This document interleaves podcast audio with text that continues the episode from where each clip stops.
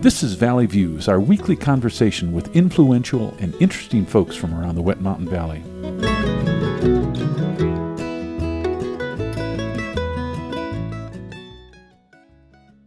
Today on Valley Views, we're visiting with Dick Jones, longtime Valley resident, former preacher, former teacher, former coach, and he's been in the Valley almost 50 years. Dick, welcome to the program. Thank you.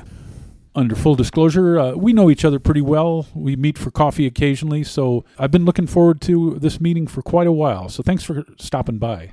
I appreciate it. Remind the folks out there how long you've been in the Valley.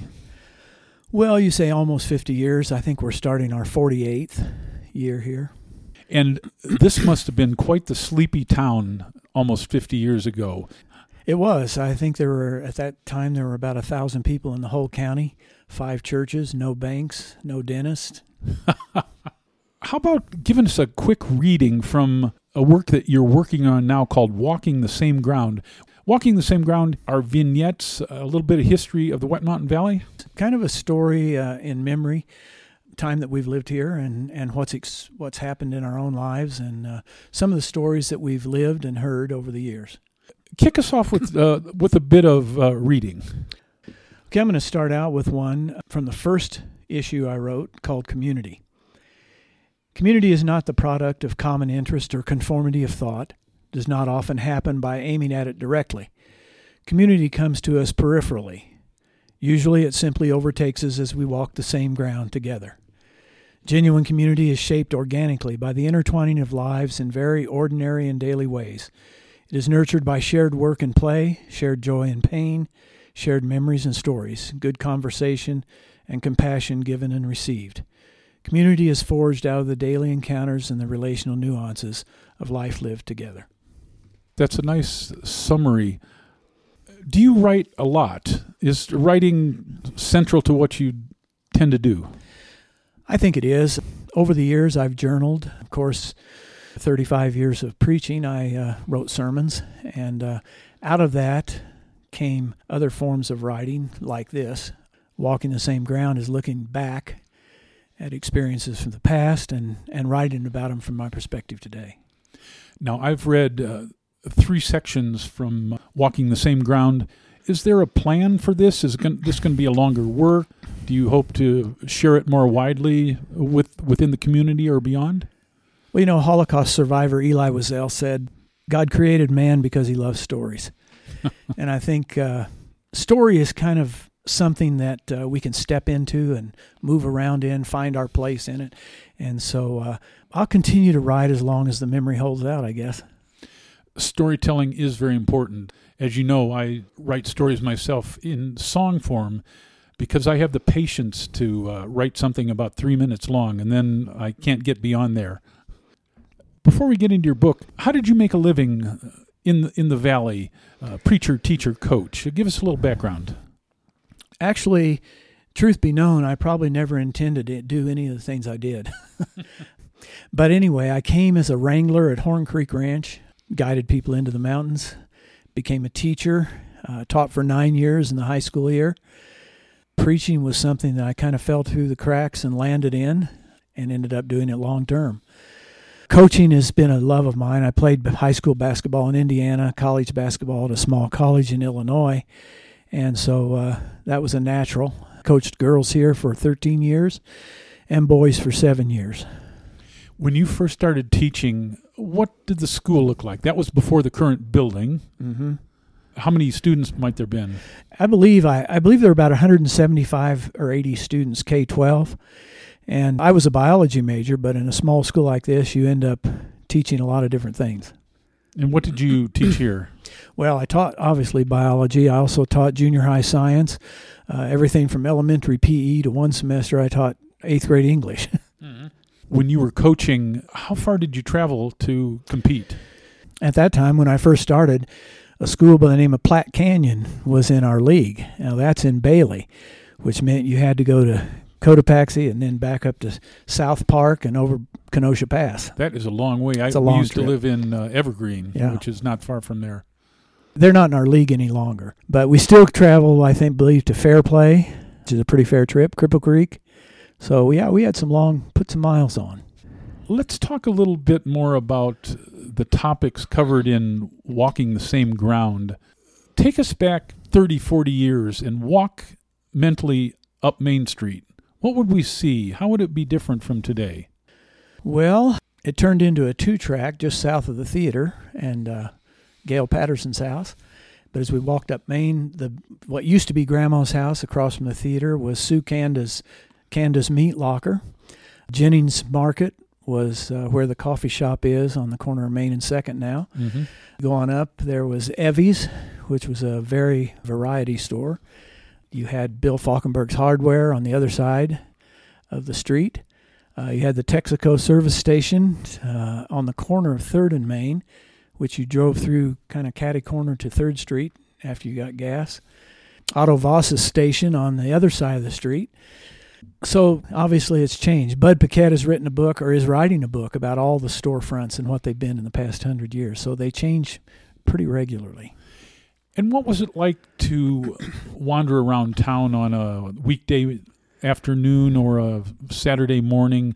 Would you run into all the people you know? I suspect that you tend to know most of the people in town, especially if you're a preacher and a teacher, that you're kind of central into the community. If you went on a Saturday to the post office, which by the way was uh, right across from Chappie's at that time, if you mm-hmm. went to the post office, the grocery store, and maybe the hardware store, you probably ran into a, a, lot of people that you knew because you ran into the same people everywhere.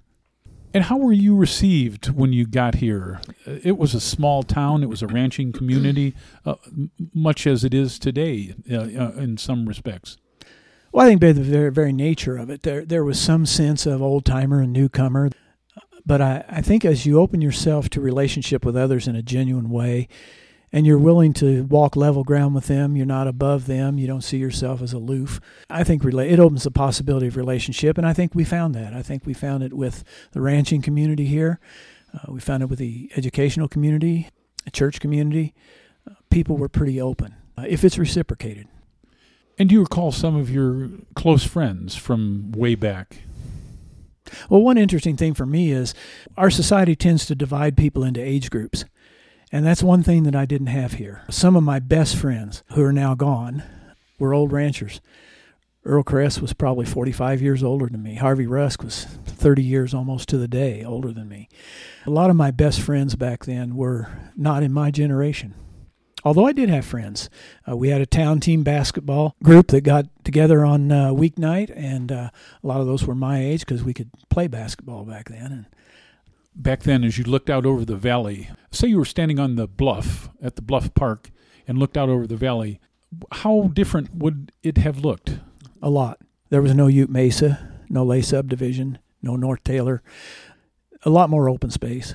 I, I don't have any idea how many homes have been added in the past 45 or 50 years, but uh, it's a lot. So, Dick, what was the approximate population when you got here 48 years ago?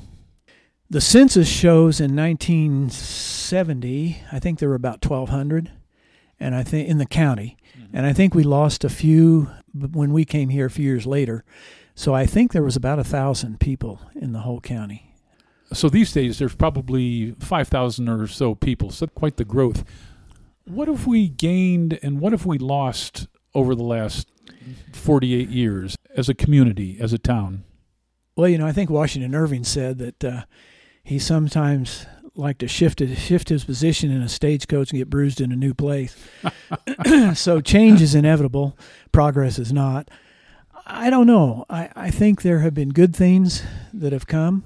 The diversity of people, at least in my life, I've found a, a real invigorating creativity in that. I think one thing we've maybe lost, and this is probably individual, there are certain cultural things we used to be able, we probably stopped in to see people without an invitation a lot back then, ended up sharing a meal maybe. I guess each person in their own experience has to take a look at what's been gained and what's been lost. Uh, Wendell Berry writes about uh, changes in communities. His take is that maybe we've lost more than we've gained, but that's up to you. Tell us a bit about your previous writing. You have several books. I've written three books, which are somewhat of my own journey of faith, maybe. I've written articles and essays and various things. Uh, some of it has been published, some of it has not. I know that uh, both you and I are of retirement age, I would say, but you're still working. You're still doing some preaching. You're over at the Methodist Church a couple times this summer, I understand. Yeah, I'll be there this Sunday and then on uh, May 16th, I believe, and again on June 20th. And there are various venues around that I still speak at. I enjoy that. When you're invited to speak at a church, how do you come up with a topic for a sermon or a flow for the day? Well, I try to be as genuine as I can and not just spout theories that other people have written. My thoughts are continually evolving. I'm not the same person that I was 50 years ago or 40 years ago. I think they used to call that growth, I hope. But I try to keep close to my own heart. It's what my experiences are, what my thought processes are at that time. I use a lot of different sources. Obviously, scripture is one of them, nature is one, relationships are another. Try to hit things that we all engage in at one time or another. I always like to ask authors which writers they uh, appreciate. Well, C.S. Lewis once said, for every three new books you read, we read one old one. If you don't, you get wrapped up in the mistakes of one particular time and age, and he called it we become chronological snobs. so I, I, George MacDonald is a favorite, a Scottish author of the late 1800s. C.S. Lewis, J.R.R. Tolkien, obviously, in the fantasy realm. Wendell Berry is a favorite. Uh, there's a writer not much known by the name of David Grayson, who wrote anonymously or wrote under a pen name, wrote nine books uh, in the early 20th century. Those are some of my favorites. And we're both fans of uh, Wallace Stegner, I think. Yeah, yeah, I like Wallace Stegner. 15 minutes goes quite quickly, and we're almost out of time. Uh, could you share another uh, piece of your uh, current manuscript?